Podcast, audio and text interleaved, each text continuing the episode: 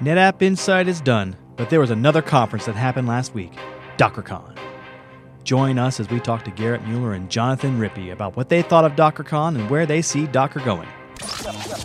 Welcome to the Tech ONTAP podcast with Justin Parisi, Glenn, Glenn Sizemore, and Sully the Monster.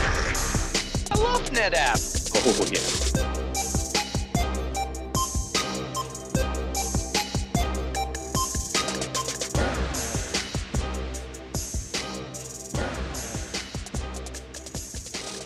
Hello and welcome to the Tech ONTAP podcast. I am Justin Parisi, and sitting next to me is Glenn Sizemore. Glenn Sizemore. That is correct. How you doing, Justin? You got it right. I'm, I'm surprised. I did. I did. I We've, guess we've actually done this th- several times.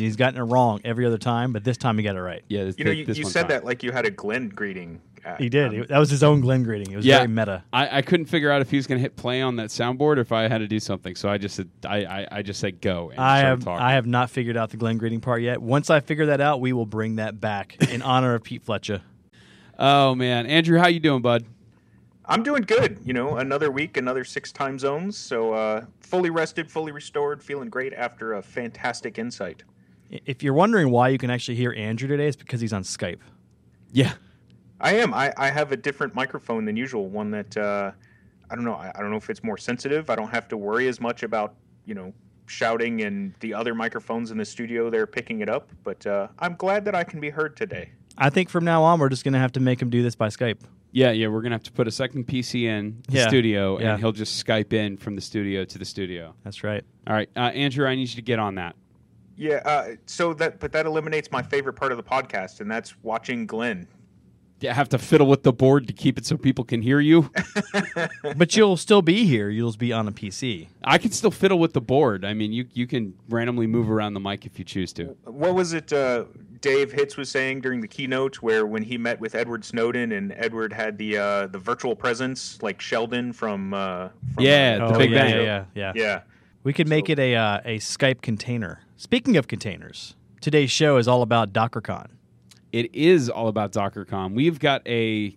I, I, I'm hesitant to say holiday special because it's a holiday in the United States, but the vast majority of the world doesn't care about us trading fish for for corn. Yeah, yeah, yeah. It's also just kind of a really weird like holiday. Let's celebrate. It's just weird. It's Yeah. mostly about hey, how many cool deals am I going to get in Black Friday? D- yeah, yeah. That's kind of yeah.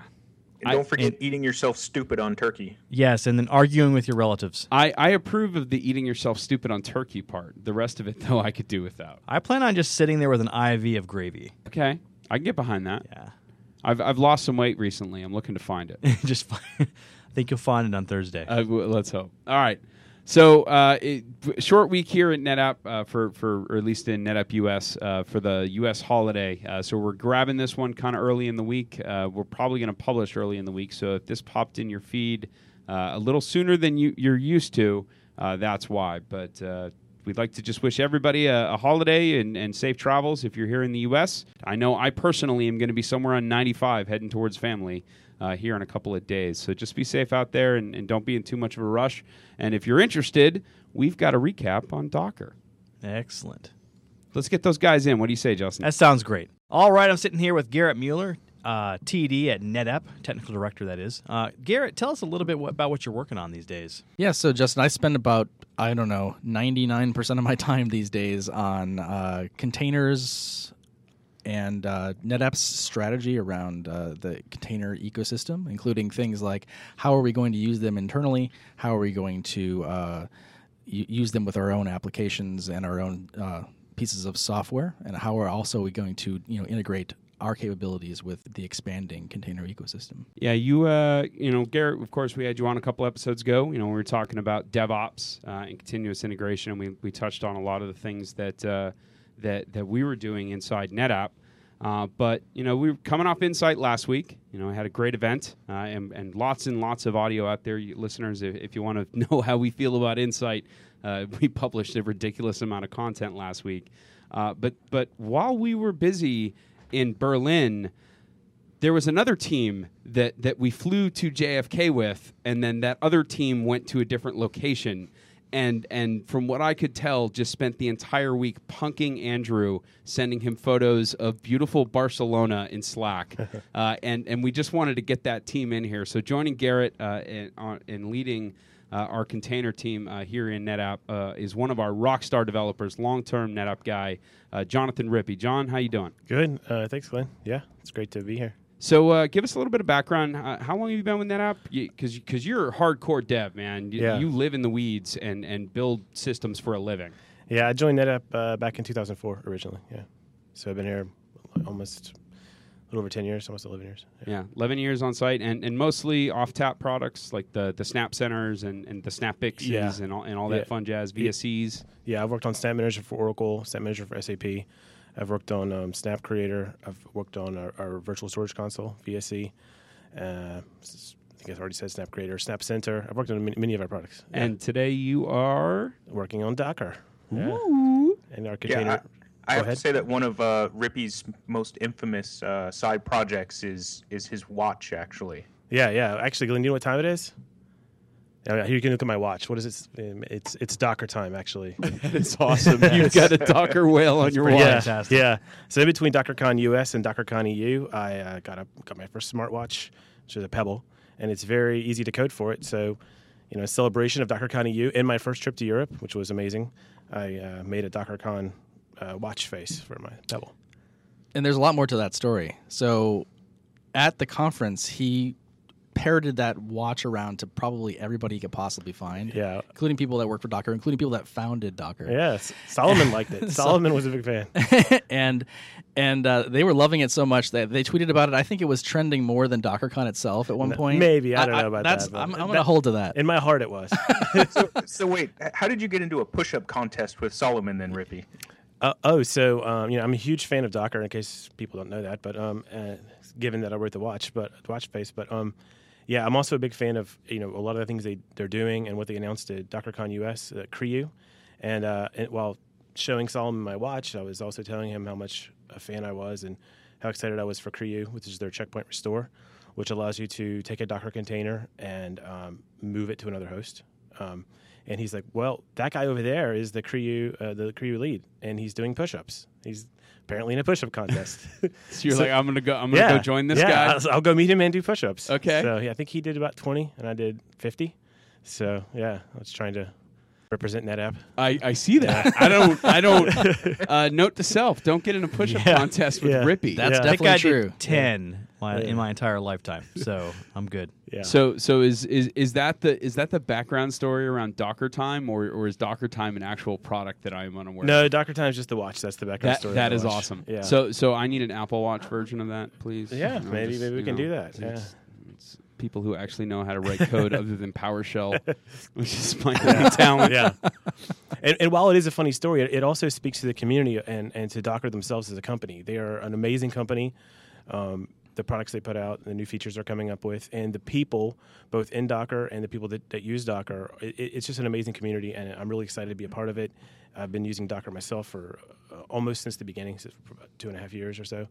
I use it first for my own development internally, and then um, started looking at prototypes for things we could do with it. And it's just it, it's a great conference. If, if anybody's thinking about whether they should go, definitely go. It's amazing. Yeah, I, I will totally give you credit, man. You were the first person I ever heard say the word Docker ever on planet Earth, and at the time I was like, okay, whatever. This is like Go and just some you some weird technology that, that is never actually going to touch me. Yeah. Uh, and then lo and behold, we get down to the weeds, and it's like, no, no, he just found this super neat way of doing stuff, and it's totally going to impact everybody. Yeah. Um, with that, we should probably actually get into this conversation. What do you say, Justin? What were we talking about again? I think there was an event at the same time that you and I were delirious oh in Berlin. yeah, DockerCon. Yeah, I think Yeah, when that, we were enjoying all that rain and cold, windy weather. By the way, how was the weather in Barcelona? Uh, it was awful. I think it was like 65 degrees every day and sunny. Oh, that's terrible. Yeah.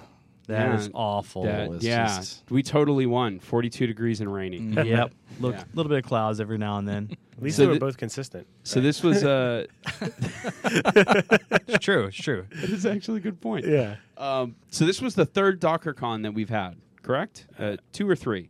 It's the third one that they've had. It's the Okay. second one that we've sponsored. Ah, okay. Right. Yes. So DockerCon the third, Docker harder. Yes. Yeah. How was the show, guys? It, it, it was great. Um, actually, we were there both as uh, attendees going to sessions and both um, uh, as a company showing. Uh, we had a booth there and we were uh, demonstrating what NetApp can bring to the Docker uh, world. Yeah, this they're kind of two big firsts for NetApp there. One was that we had a booth. We had gold sponsorship, so it was actually a fairly large booth.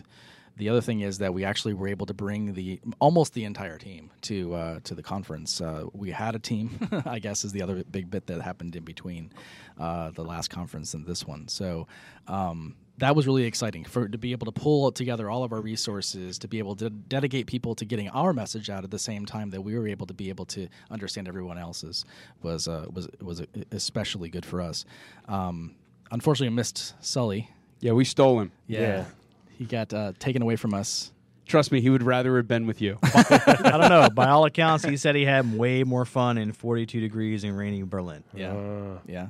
No, D- DockerCon is a lot of fun, but uh, it was good that at least one of us was at Insight. Uh, it, it was had great response to the sessions that we had there. Uh, you know, the Inform and Delight had a lot of good people there, so I, I won't complain about being in rainy and cold Berlin. I think I, I, I think we got better food and beer as someone who spent a lot of time. The of bright time side is we were inside most of the time. that's good. This, So thi- this is very true. So uh, Garrett, we, we actually we touched on this a little bit. So when you say that the the containers team, uh, as I understand it, you actually are referring to more than just the Barnacle core team that we talked about last time you were here. Can can you share, or are you allowed to share a little bit more about that? Uh, somewhat. I mean, the, the so the the container team I'm talking to, I guess, Yeah. is is is broader than than that. I mean, we've gotten, you know, Barnacle team that I run is is a, a smaller core team that is more or less dedicated to this effort, right? And then we actually branch off into lots of different teams outside the outside of our group to be able to help us with different initiatives. Uh, one of them, for example, that we'll talk about a little bit more detail in a minute is the, uh, the building internal services that allow internal internal use of Docker and containers uh, for engineering and for uh, other use cases, so that you know we're not just trying to figure out how do we provide this kind of environment for persistent storage to other com- you know to other companies that are trying to put this together, but we need to use it ourselves Yeah. to take advantage of all these efficiencies. Well, not only that, not not only just the like that. Great point, right? Like there's there's a better way to do this. We don't need to spend so much time spinning and waiting for things to load and copy. You know, things that that, that are capable to be ran inside this framework can be instant, and that's amazing. Uh, but but then there's also the the vetting side of it, right? Like the only way you truly know something's ready is if you go ahead and say, "All right, well." Let's do this ourselves. Let's let's take Flocker and go convert some of our front front end facing services and and make sure that this thing's truly going to work. So that when we show up at that Fortune 10 and go, by the way, we know how to make containers work at true scale with real persistent storage on the back end. You know, we can at least point to our own implementation as listen, we're at the we're, this is the tip of the spear, so there's not a ton of examples out there, but we can give you ours. Absolutely. In fact, we've got some really interesting use cases that I can't quite talk about just yet, Okay. but that I think we'll be able to talk about over the next six months or so to show how we're actually taking some of our advanced requirements internally and putting them on top of a containers ecosystem that we've built using the unique integrations that we're going to be able to build on top of it and iterating over that very quickly. Okay, I tried, listeners. I tried, and we're gonna have to pull him back in after DockerCon the fourth uh, and see if we could share more. Yeah. It's a tough nut to crack, that one. So, Rippy, uh, from from your perspective, you know you've been pretty much living full time inside this ecosystem for uh, a good four months now. You know, f- how was it for you to go to DockerCon and, and get to interact with with all those developers? Quite frankly, Yeah, it was great. So um, yeah, I went to DockerCon US and now DockerCon EU. Um, but before that, I didn't have a lot of people that that that knew about Docker more than just hearing me say Docker's awesome and I love it and it's amazing and you should use it. So it's a running joke that uh, that I try to suck everyone in to doing Docker, and I, so far I'm succeeding. So this is great. Um, the uh, it both there was a few I think there was a few sessions that were similar um, and and again the, when when um, Sully and I went to DockerCon US we were there mainly to uh, watch the sessions. We were a partner but we didn't have a booth. Yeah. so we would ro- go around and see all the booths but this time we actually had a booth and I was working our booth and able to see a few uh, of the sessions. So um, I, I saw one on use cases from Uber. I saw one on some of the new security uh, features they're adding. So for instance um, Docker Hub is adding the ability to, to scan for vulnerabilities uh, and look for vulnerabilities in your uh, images that are that are already out there, and uh, they will they will alert people Um, They call that Project Nautilus, which, by the way, I was using for an internal name for one of our projects. yeah. So I'm a little bit upset at Docker about So they, that. so they scan for stuff like heartbleed and all that good stuff. Yeah, I'm sure that's It's actually more than that. I think. I mean, they did talk about that. It, it was. It was. You can kind of think of it like virus scan, but and then some. So it's more like uh, using advanced techniques to try to figure out, you know, if there is a vulnerability that they hadn't actually codified, but you know, it looks like something that would be a problem in an image, especially on uh, the public hub. Are they are they looking to integrate patch services with that? Like you know, patching the actual containers, like being able to integrate with a patching service of some sort, or I didn't hear anything about that. no. And I think in the Docker world, I, I don't know that you would necessarily patch one that's Yeah, already you- running. You would just spin up a new one with a fix. Yeah, that's kind of that core fundamental shift. Yeah. Right. You know. Do you, that makes sense? Yeah, it's build Yeah. a, build a new one and then just start over. yeah, yeah. You don't. You don't put a band aid on a on a hurt puppy. But you gotta you gotta patch the, the uh, base image, right? I mean, you, you you're gonna spin it up, but if you're gonna spin it up, you have to have it patched before you spin it up, right? I mean, you don't want to just keep spinning up the same one over and over again. Right. Well, you're, gonna, you're you'll, you'll derive from a new a new version of the Right, other one. right. Yeah, yeah. Can, can we take a time out briefly? Because I'm dying over here with Glenn's analogy about shooting puppies. Hey man, I'm just trying to see how many different ways we can come up to, to you and I can come up with saying, you know, chickens and pets. I didn't even I, I even forgot that he said that. Yeah. I put that. On, I think I had blocked it out. I was Yeah. I was I was focused dramatic. too much on what I was going to say next. he snuck that in there. I drove I drove Andrew straight into the ditch. It's what I do. I, I heard that and just burst out laughing. And yeah, sorry. It's been six months since we've had one of these these events, and and the big the big splash that made it to my eyes uh, in Berlin was the Universal Control Panel or plane, whatever they. The, I don't actually know the actual product name. I just know that I was getting ready to speak, and I went on Twitter to be like, "Hey, I'll be in Hall B," and my entire feed was just like people going, "Oh my God, face melt! I don't this, thi- I t- can't comprehend fifty thousand and one. I don't get it." Um, can can you? When I asked before, Garrett actually knew what it was. so I want to, Well, I- perhaps you can share this information with the rest of the world who's utterly confused. I I know the way that they described it. So well, the, I'll take that. and, and and the way that they described it is they actually have two different paths. They have the cloud path and they have the on-premise path. The cloud path uses the public Docker Hub and Tutum, their new acquisition, right, in order to provide a container as a service platform. And they have a separate path that they're trying to build internally, which incorporates the Docker Trusted Registry and then what they're calling the Universal Control Plane, which is kind of the Tutum equivalent on the inside, right? And, and basically to give you the management, monitoring, the kinds of things you would expect from a from a platform that's managing containers internally right? And so that they're trying to do do uh, tr- they're trying to build a native version of that that they can uh, that they can charge for, right? And so that's that's part of their their their plan to make money. I seem to remember the bu- the booth at VMworld having something similar to that on demo. Was that was like that their GUI based management console? They had something called Project Orca, yeah. yeah, and and this is an evolution of that. Okay. Yes. I just know they have the coolest product project names. I just never know what any of them do. like they're all named amazing. Yeah. Uh, whoever's coming up with these names, they're doing an awesome job. Well, they got a great theme going with the whole nautil- naut- the nautical theme going on, right? So they got a lot they can, they can pull from. uh, that's actually a good point. Yeah. We- And my kid loves the logo. He wonders why there's blocks on a whale's head, though. He doesn't understand that. Yeah, that's. I that's a haven't. I haven't introduced him to containers yet. He's two, so I'm still working on you know I don't know peeing in the potty. Yeah, maybe one, maybe one more year you can get him. Yeah, because I've totally done it already. Because one thing they announced, and which is a, a, a great way to actually get them over the hump, is uh, they announced a, a new technology called Dockercraft, which is effectively managing Docker containers with Minecraft. That's Oh pretty my cool. God. Yeah, What? That's pretty cool. No, and it was on. a great demo. No, that's pretty cool. Actually, that, that that's like a gateway drug for the children. Yeah. We're- we're- First container taste is free. So, so okay, yeah. Welcome to IT thirty five thirty five. Uh, where's your eight year old who's going to manage your container infrastructure? We need someone to play this Minecraft. Well, you see, son, the This is potty's either a like- container. this is either like hackers or Tron or something, you know. So basically, what ends up happening is you're. I mean, and they've done this before. I mean, not Docker, but what Doom? I've Yeah, seen it Doom, Quake and all- failover, yeah. all that kind of stuff. Everybody's trying, you know, and, and it is really gimmicky. right? It is, but it gets people interested. Yeah, it's cool, and and in fact, they showed uh, it's kind of this world that they start to build out, and they start a new container, and it shows up as a container in the world, right? That they can walk inside and flip on and off and destroy from the inside, and they actually did a multiplayer demo, which yeah, is they, really cool. They did, and also the um, Minecraft has slash commands, like you can do like. Uh, like um, they're escaping me now. There are slash commands, and they added slash docker, so you could do slash docker space run, so you could actually run the commit the CLI from within Minecraft as well. There is only cool. slash pizza. The rest Only are not slash valid. pizza, yeah. Yes. slash Giphy. Yeah, So I, I just have to talk about how they ended DockerCon. Okay. right? So the last session because Rippy's here. yeah.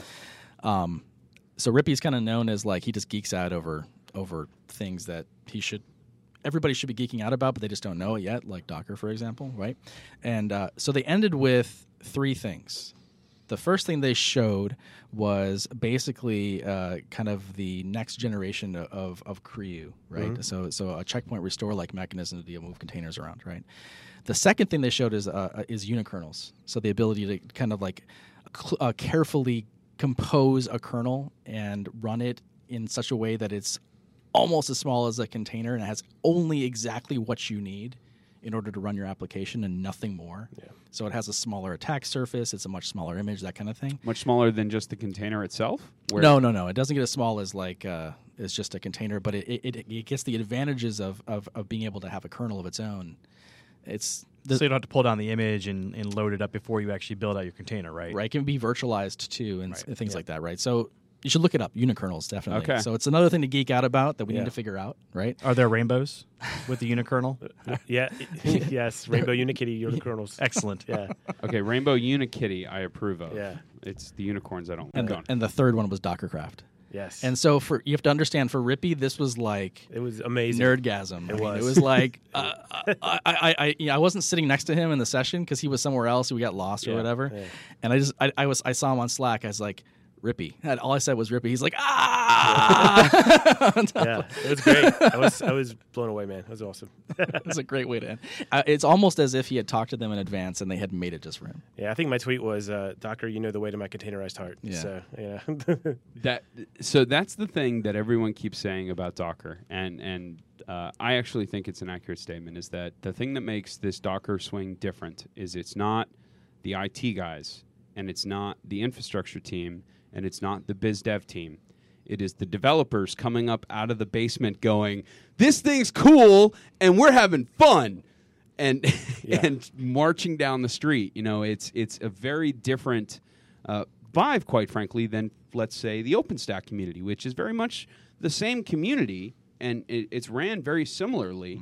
You know, those are both open source projects. They live under, under the light of, of you know sunlight. You know, it's not a lot of behind the scenes stuff. It's it's all done in the light of day, uh, but there's just this energy around the Docker ecosystem that, that doesn't exist in those alternate plays. Yeah, I've jokingly called it like DevOps versus Ops Dev. Like OpenStack is more like Ops Dev, with more of an emphasis on operations, and, and Dev is more you know less emphasized. Where Docker is more DevOps. So it's just you know. Well, well, not, not just that. I feel like Docker as a company embraces that fun. They don't deny it. They're Oh, no, they totally hey, do. Yeah. Enjoy this. This is fun. This is going to be good also, but it's going to be fun. Yeah. You know, I, I'm going to go ahead and admit something. I don't know if that's an actual, you know, term. I've never heard that before. DevOps versus Ops Dev, but I'm totally going to steal that. Steal it, man. Because uh, I'm an Ops Dev guy. Yeah. like I, I am what I am. Yeah. right? Yeah, And likewise. This is this is the the conversation. Yeah, exactly. I am what I am. Yeah.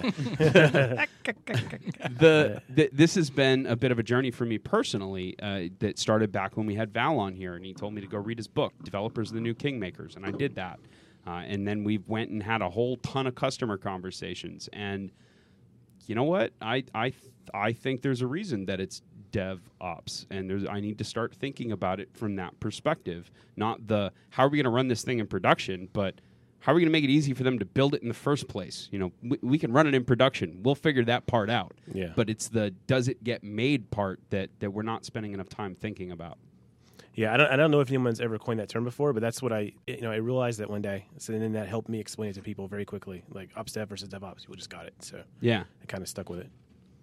See, Andrew, this is why Andrew keeps talking about making you a TME, and I keep looking at it going, "Yeah, but he's so good at the writing of the code."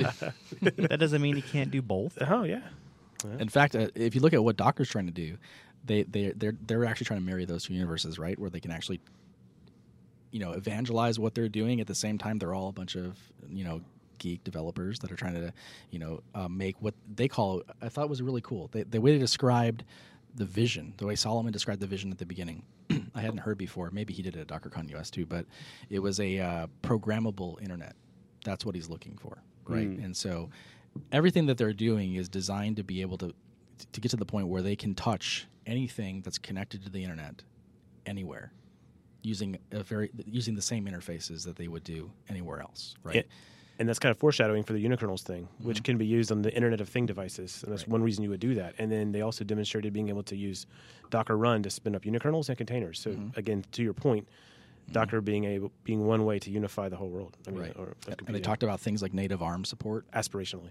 as Yes. well. I mean, all these things. See, that's where it starts to get a little confusing for me. Like the whole unikernel move and and like moving to ARM. Like I get Docker, or at least I think I get Docker. Right, we're going to simplify the consumption of these services so that you don't need to think about it, and it's not part of your workflow. You've got one command with with five possible switches, and and that's your gateway to, to access the infrastructure. And that's how you get whatever you need, and you do everything yourself through self service, runtime. And if you want to integrate it into your build system, you can do that because everything's got an API and it's all well documented. That part I get. But the minute they start actually like stepping into the actual front end of the app and going, by the way, here's our kernel. Perhaps you should write your app on our kernel instead of just you know building a generic container and using our management layer. Uh, that I have, I don't have my I don't have my head wrapped around that yet. But Oh, so we- I, I, I, sh- I should be a little clear. Unikernels didn't come from Docker. Oh, yeah, okay. Yeah, That- All right. that They're was actually- stripped down Yeah. kernels. They're like just basically like we're streamlining the process, so you don't have to pull down this entire Well, kernel. yeah, even the person that actually did the talk wasn't a Docker person. Oh, okay. Yeah, he was just kind of saying, "Here's this cool thing I did." And so these are these three things were all th- three cool things. Only the Dockercraft thing I think was Docker themselves. Yeah. Oh, that makes it even better. Yeah, We're going to Barcelona. What are we showing? We're going to manage Docker from within Minecraft. Yeah, this this isn't Amazon creating their own kernel, right? This Yeah. is Docker just you know allowing the community to bring new enhancements to their own product. But you do bring up a good point. Yeah. You do. uh, Um, there is a little bit of a land grab going on here. Uh, Yeah. Docker is trying to figure out where does my influence end and where do, do, do I expect the ecosystem to to take over, right?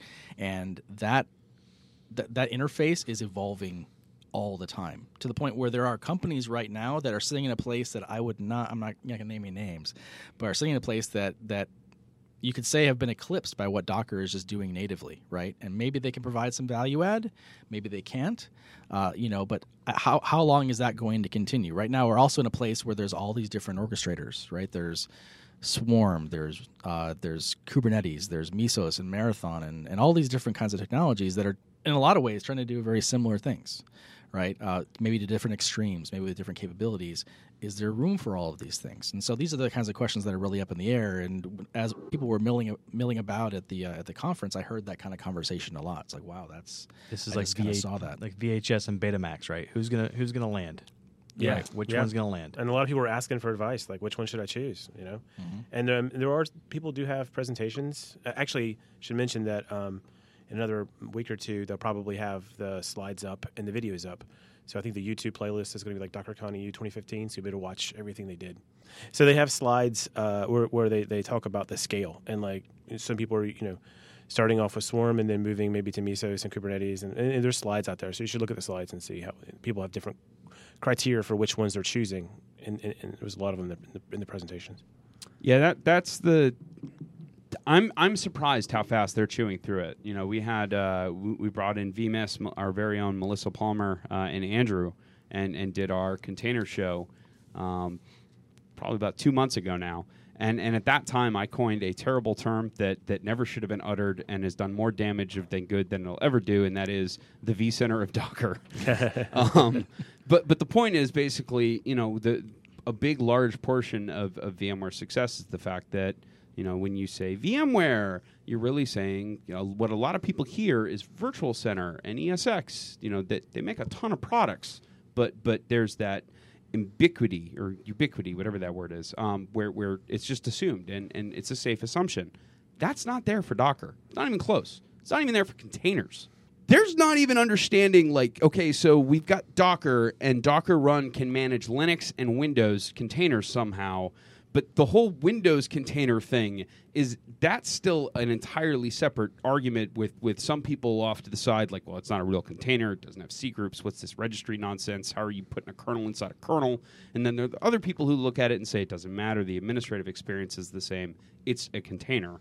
You know, the the I think that settling is going to have to occur before this thing's going to move past the adoption phase and into like takeoff phase, whatever you want to call it. Right. I mean, at, at a high level, you you know, Docker in both cases, Windows and Linux, is about you know abstracting your application and giving you a, a vehicle by which you can run your application on your laptop and in production easily. Right. So you solve the works on my machine problem in theory. Now, when you go beyond just one container and you start having a multiple containers stitched together to form a complex a- application, right? Like a, a third platform, mul- you know, microservices, gigantic app. Not really not gigantic here. This is point of microservices, but you know, a stitched together container containerized application stack. That's where the you start having to have these growing problems of which which um, orchestrator do I choose? You know, and, and the broader ecosystem, who's going to win? But at least getting started, it's, it's you know it's really easy to get going and, and Yeah. to, to evolve your application. Yeah, the the way I usually describe Docker is, you know, it's first and foremost, it's a different way of packaging applications, right? Containers are just a new way of deploying an application, and really they're not even new. And even if you ignore things like microservices, which let's be honest, microservices are just a new trendy name for the service-oriented architecture paradigm. Yep. Um, you know, it's it's not it's not that complex. And you know, uh, Glenn, you were there at the uh, the Inform and Delight I did at uh, at at Insight, and it's one of those things where, you know, if you're an operations person, it's nothing to be scared of. There's still applications. You know, if your application is using or if you're familiar with the service-oriented architecture, guess what? You're just simplifying the deployment, right? If you're not using it, well, guess what? You're just simplifying the deployment. It's not that complex. Yeah, yeah. I part of me wonders, dude, how much of this confusion just comes down to. But I like it complex because I make a lot of money and drive a BMW. Right, right. well, th- where there is complexity is maybe in terms of things like scale, right? The way that you think about scale today is you think about VM granularity when you're thinking of an infrastructure provider, right? Or a- Yeah. anybody who's selling some, even storage companies that are selling, they're focusing on VM as a thing.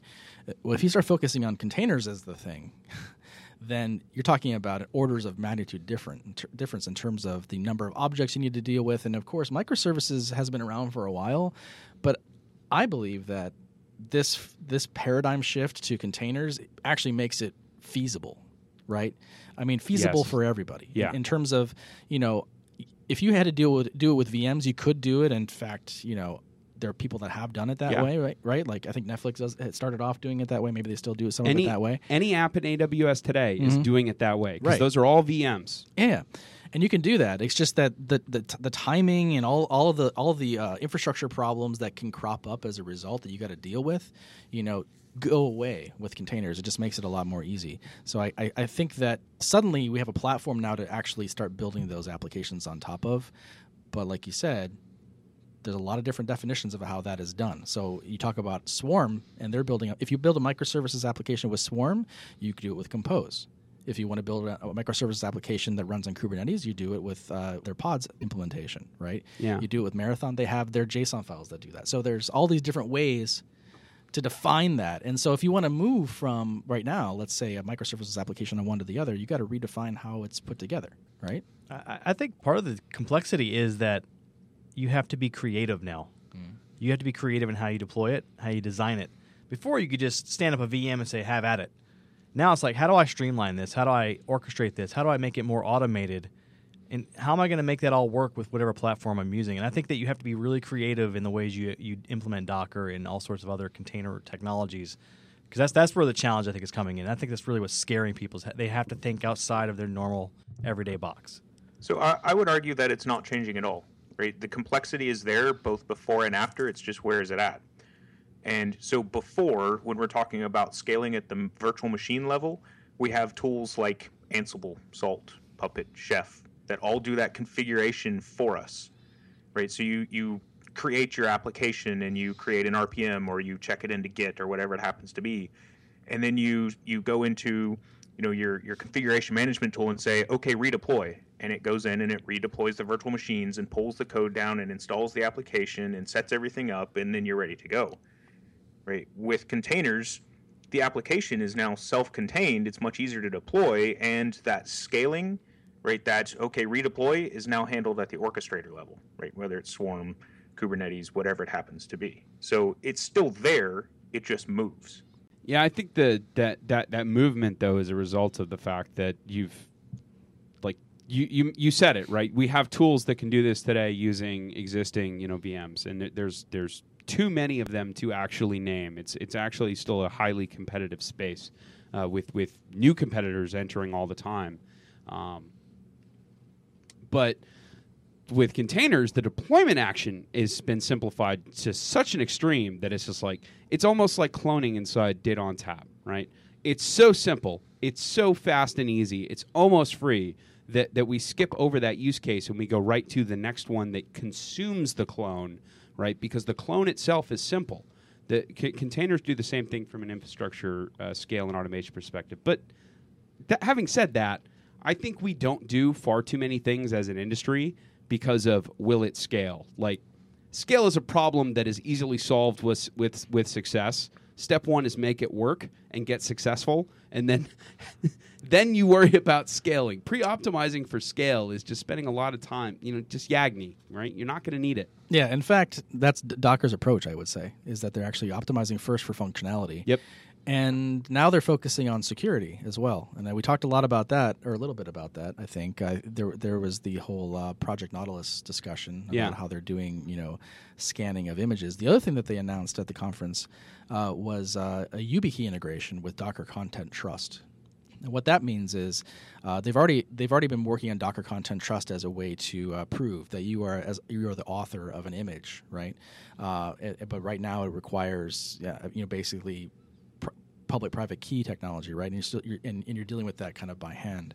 Uh, what what they're doing with YubiKey is interesting that they're trying to uh, solve two problems. One, some of the human error aspects of dealing with that, right? Uh, Yeah. The other thing is that uh, the fact is that private keys don't always stay private, right? Um, there's a lot of examples of people accidentally pushing their keys to GitHub or, or, or just sharing them in general. And then there's all sorts of bots out there that are scanning for these things all the time so they can immediately take advantage of whatever resources that controls. Yep. Right? So Docker acknowledges that. And so they worked with, uh, with, with the YubiKey folks uh, to come up with a hardware key integration that basically allows them to have a root key that they keep more secure that allows them to to lose the keys that they would hand to a developer that's in charge of an image and still deal with that problem in a, in a, in a reasonable way without having to basically you know create the company and start anew which is in, in a lot of cases today is, is, is kind of the, the threat of, uh, of dealing of losing the key Absolutely. Yeah. Like you know, we're, we this this this actually isn't FUD. This truly is a tale of That you know, happened. I mean, that happened in multiple yeah. times this has happened where where you lose a tiny encryption key or somebody accidentally posts the credentials f- to a cloud portal and and there are Ha not, ha not ha! I deleted your stuff. yeah and they're out of business man Yeah. you don't come back from that No, you don't. but let's end on a happy note, gentlemen. Uh, Yeah, that was kind of a bummer. For, for DockerCon itself, this is I, I, I like playing this exercise and, and not actually giving any heads up because yeah, I love the panic that comes on people's faces when you ask this question. But uh, give me one word that summarizes Docker, DockerCon Barcelona for you. One word. One word. Just one. this is like extreme Twitter. Explain an entire week in a in One a character single- or less. trying to think of Spanish for amazing or I- two words. Muy bueno or Muy bueno. Okay, Yeah. All right. amazing. yeah, Amazing. amazing. i would say intoxicating for multiple reasons Yeah. Ah, I see what you did there. I see what you did there. Um, uh, real quick, uh, we're running a little bit long here, but but uh, you guys didn't fly home immediately after DockerCon. Uh, as I under- understand it, our friends at Cluster HQ were holding an event the day after. Uh, can can you give us a little information about what what, what happened there?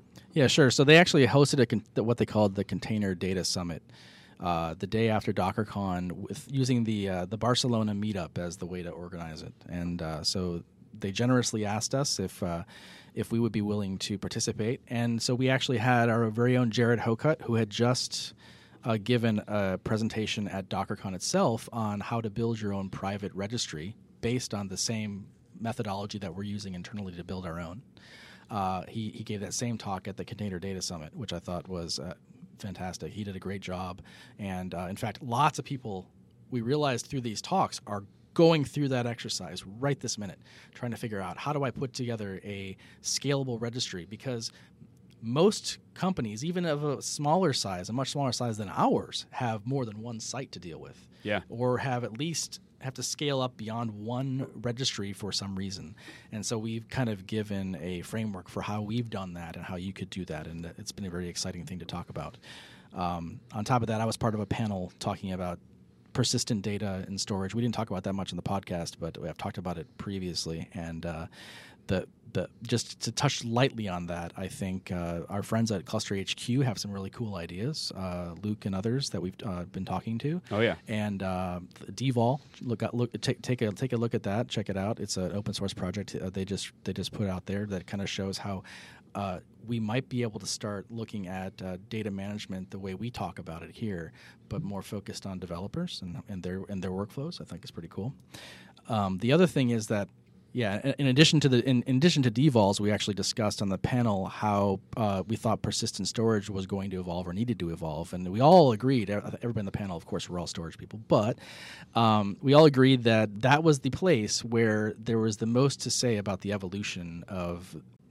That was the place where there was the most that needed to be discussed in terms of how does that how is that going to evolve in the same way networking and compute and all the other layers had evolved in Docker already or on the way to, to evolve because it's it's it's the most nascent piece of it. Docker themselves admitted that in their own presentations, Yeah. where they they they're, they're acknowledging now, which is excellent, the importance of stateful applications and state the, the, the stateful needs of their applications that are going to run in containers, uh, but but nobody has the silver bullet on that one yet, and so we're all working together to try to figure that out. Well, that and, and that's the thing. Like that, that I think the listeners, or at least that's my takeaway, right? And and that's the takeaway that I would encourage the listeners to have. That's you know, okay, so containers are this thing, and Docker was this thing, and there's this big wave, and all these people are super interested. We got guys like Rippy who literally was just running around NetApp, just like, have you seen this? Come come look at my laptop. You have to check this out. This is amazing. You know that swell is occurring. And and there are people on the outside and you know analysts and just people like myself who are interested in the technology even though it's not directly part of their day-to-day life yet who look at that and go well yeah but that's all like platform 3 that stuff uses like object store. It doesn't use posix. There is no persistence when it does. The app layers handle that. And and I think if you were to create a PowerPoint slide that explained the difference between like how we used to do things and how some of these new systems work, that is how you how you paint it. But the truth is always somewhere in the middle, right? Like the, the I think these two extremes of scale out versus scale up and platform two and platform three, the reality is I personally think there's like a two and a half where we smash these two worlds together and we keep some of the great things about what we have, like for instance, some of the there are some data sets where it just makes more sense to have a storage engine underneath that can protect the data. You don't always want the application developer to have to constantly worry about like okay, how am I going to protect this? You know, what happens if this container dies? Do I lose that transaction or that state?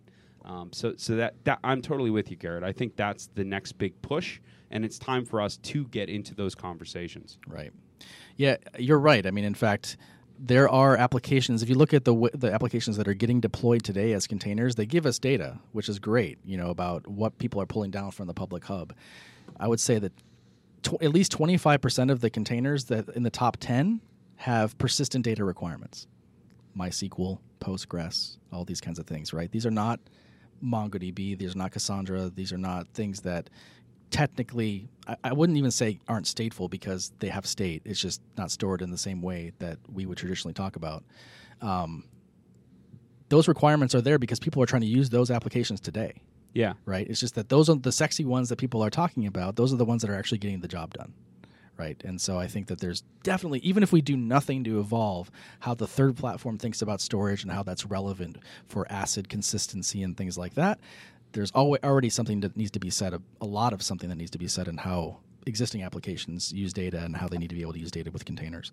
Um, but that said, there are there are use cases for the, the, the people people people use things like Cassandra and whatnot for, that you have to wonder if if if they're not consistent at the end of the day, there are certain use cases where that's okay.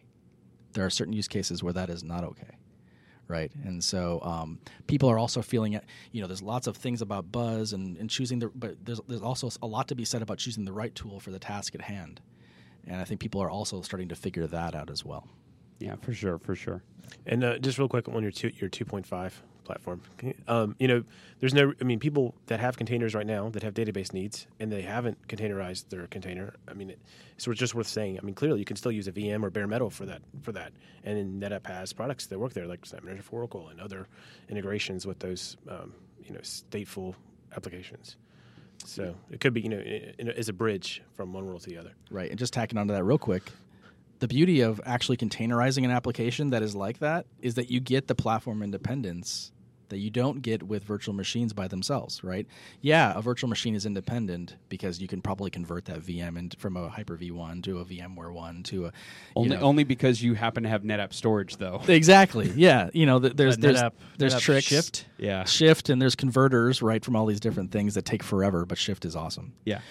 But uh, yeah, even without those two things, though, I mean, and, and- but who wants to do that? That that's not a way that you move an application from one place to another. That's Yeah. that's that's a ton of friction. You know, this is no friction. So that's even by itself is a is a huge value add. Well, let's see. What haven't we talked about? I'm going through my notes, seeing. Uh, oh, I, I missed something. um, Rippy, you said we had a booth. We did.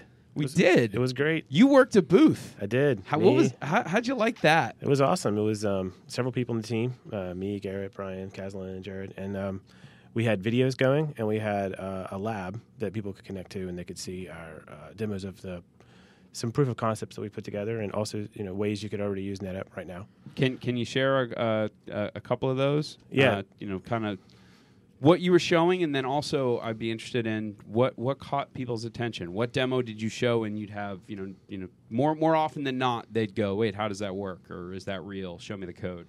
Yeah, so we um, we had uh, four or five demos. I'm trying to remember exactly. Yeah, I think four. Four, four we had four demos. One was about um, Jim demonstrating what Jared gave his talk about, which was a, a distributed registry, where when you, if you um, push your image to one site, it gets replicated around the world, and then your other sites can pull it down, and you don't have to worry about doing the replication; it just automatically happens with our SnapMirror setup. Another demo that we had was um, demonstrating um, our fl- our Flocker native driver, and uh, we actually had that in a lab too. So if people wanted to play with that, they could they could actually spin up um, a lab with um, a vSIM, and they could actually use it on the covers. And our Flocker native driver is uh, Python, some Python code that is a plugin into Flocker, such that as you go to start a container, Flocker will request to its plugins, its storage plugin uh, partners, to create the storage for them. So you start the, you go to start the container. Flocker then talks to us and says, "Please create some storage for this." And when we go off and create a LUN and mount it um, and map it, and then if you need to move that container from one host to another, it handles the detaching and attaching on another host. So the data isn't copied, which is important.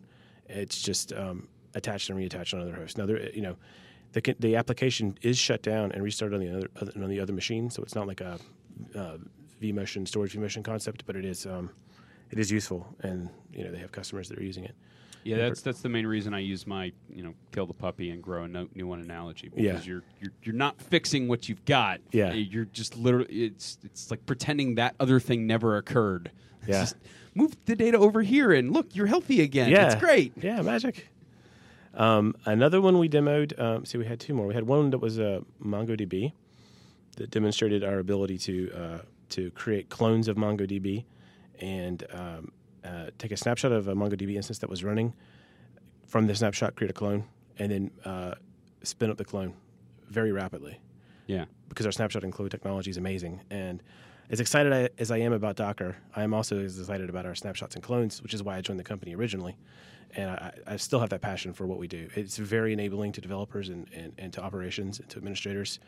It, it's just magic. Um, and one, one awesome thing about working in the booth was we got to see a lot of customers that came up that didn't even know we were going to be there. You know, I guess they didn't read the alerts or whatever, but um, they came up and, you know, customer after customer just telling us, you know how excited they are being in NetApp, with NetApp. The, the the one I got the most questions about, which I was saving for last, was we did um, we have a proof of concept of an integration with Snap Creator. Oh, I've seen this demo, Yeah, buddy. I love it. Yeah, you've probably seen the demo, and uh, Sully's blogged about it. Yep. And um, what we what we d- do is um, in this proof of concept, we, we go off and we do discovery of your storage topology. So we figure out all of the um, NAS and SAN objects that you have. We then on each host that's running a Docker daemon, we can look and see what's mounted, and then we can cross correlate that with what containers are running. With all that in hand, we can actually automatically create a Snap Creator configuration for you for your um, application. So in the proof of concept, we do it for MySQL, but it could be extended for other applications. And we automatically create a configuration inside Snap Creator, which you can then go click and do uh, backup or clone, or you know, for each application. Yeah, or use its API. Yeah, yeah, you can you can use its UI or its CLI, or it also has an API as well. Yeah, the the thing that I love about that demo, you know, th- and this to me, this goes back to that whole DevOps versus Ops Dev conversation. Yeah, I love the fact that that completely removes the administrative burden of the solution.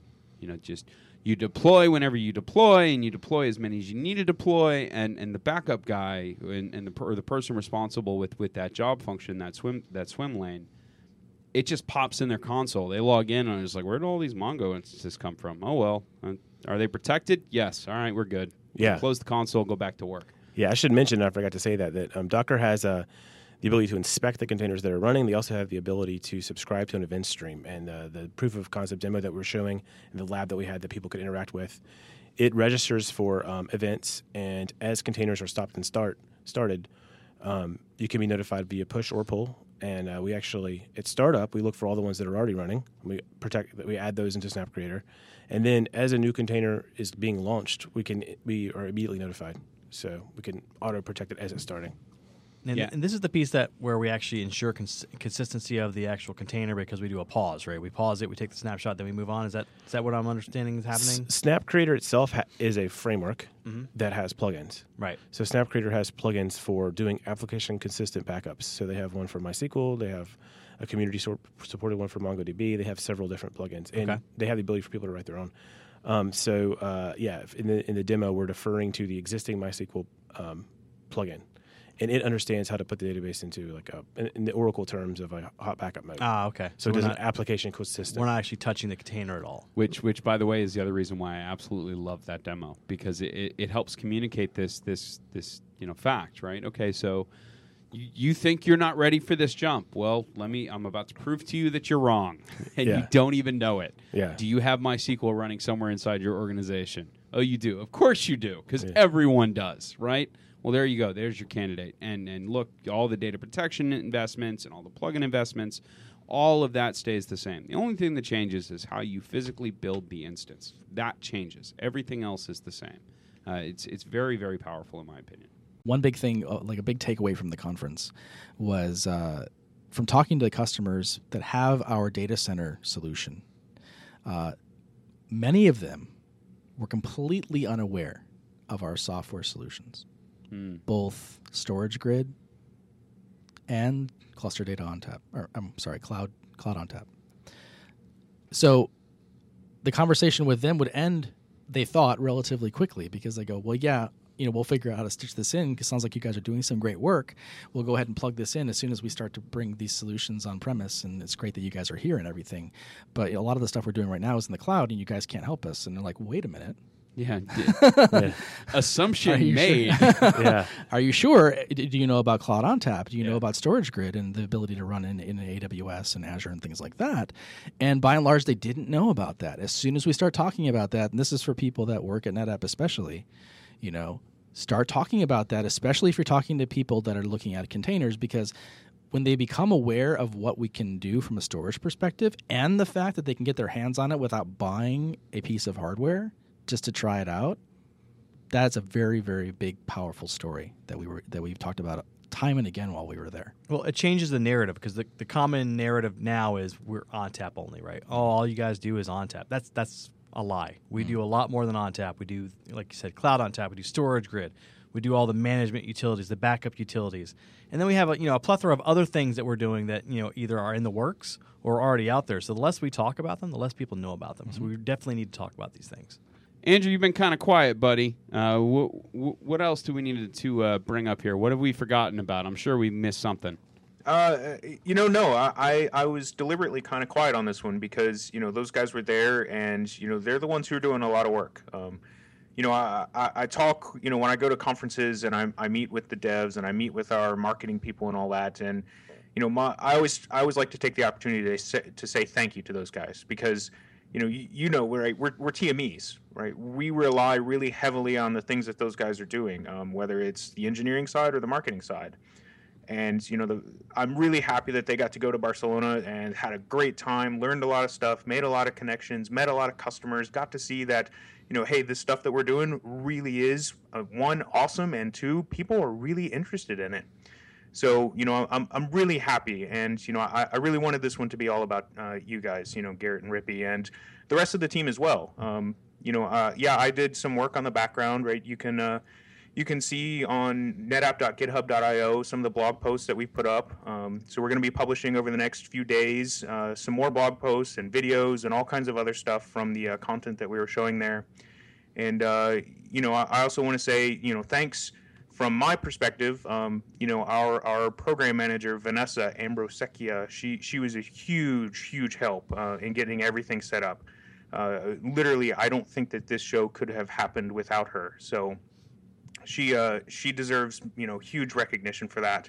And uh, also in our events marketing team, Melissa McGrin, uh, she helped me tremendously in figuring out how all this stuff works because I am not an events person. Uh, I'm I'm a type and talk type of person. So thank you both very very so. much. You, you kind of Yeah. you looked like an events person. No, not at all. I, I barely can get myself into work, uh, you know, in a coordinated fashion most days, much less put together an event. So One could say that is an event. Sorry, I couldn't help myself. fair enough. Fair enough. All right, that music tells me it's time to go. If you'd like to get in touch with us, send us an email to podcast at netapp.com or send us a tweet at netapp. As always, if you'd like to subscribe, find us on iTunes or SoundCloud or via techontapodcast.com. If you liked the show today, leave us a review. On behalf of the entire Tech ONTAP podcast team, I'd like to thank Garrett Mueller and Jonathan Rippy for joining us this week. As always, thanks for listening. How was that? Is that, that good? Yeah. You guys good? Yeah. Everyone good? I'm good. Oh, we're good. Shocker time. I should just make that a container. Yeah, you should. Just something Okay. I just play. Yeah. That, that would time. if we could Docker run intro ending. Yes. Docker run outro. Yeah, We- we- Docker run intro. We could, we could cut like could 20 minutes off this We process this every week. I could play it on his watch. Yeah. Oh yeah. I love this process of Yeah. improvement here. Yeah. I, you know, hey, Kaizen, continuous process improvement. just great. innovating, innovating constantly on the podcast. Yeah.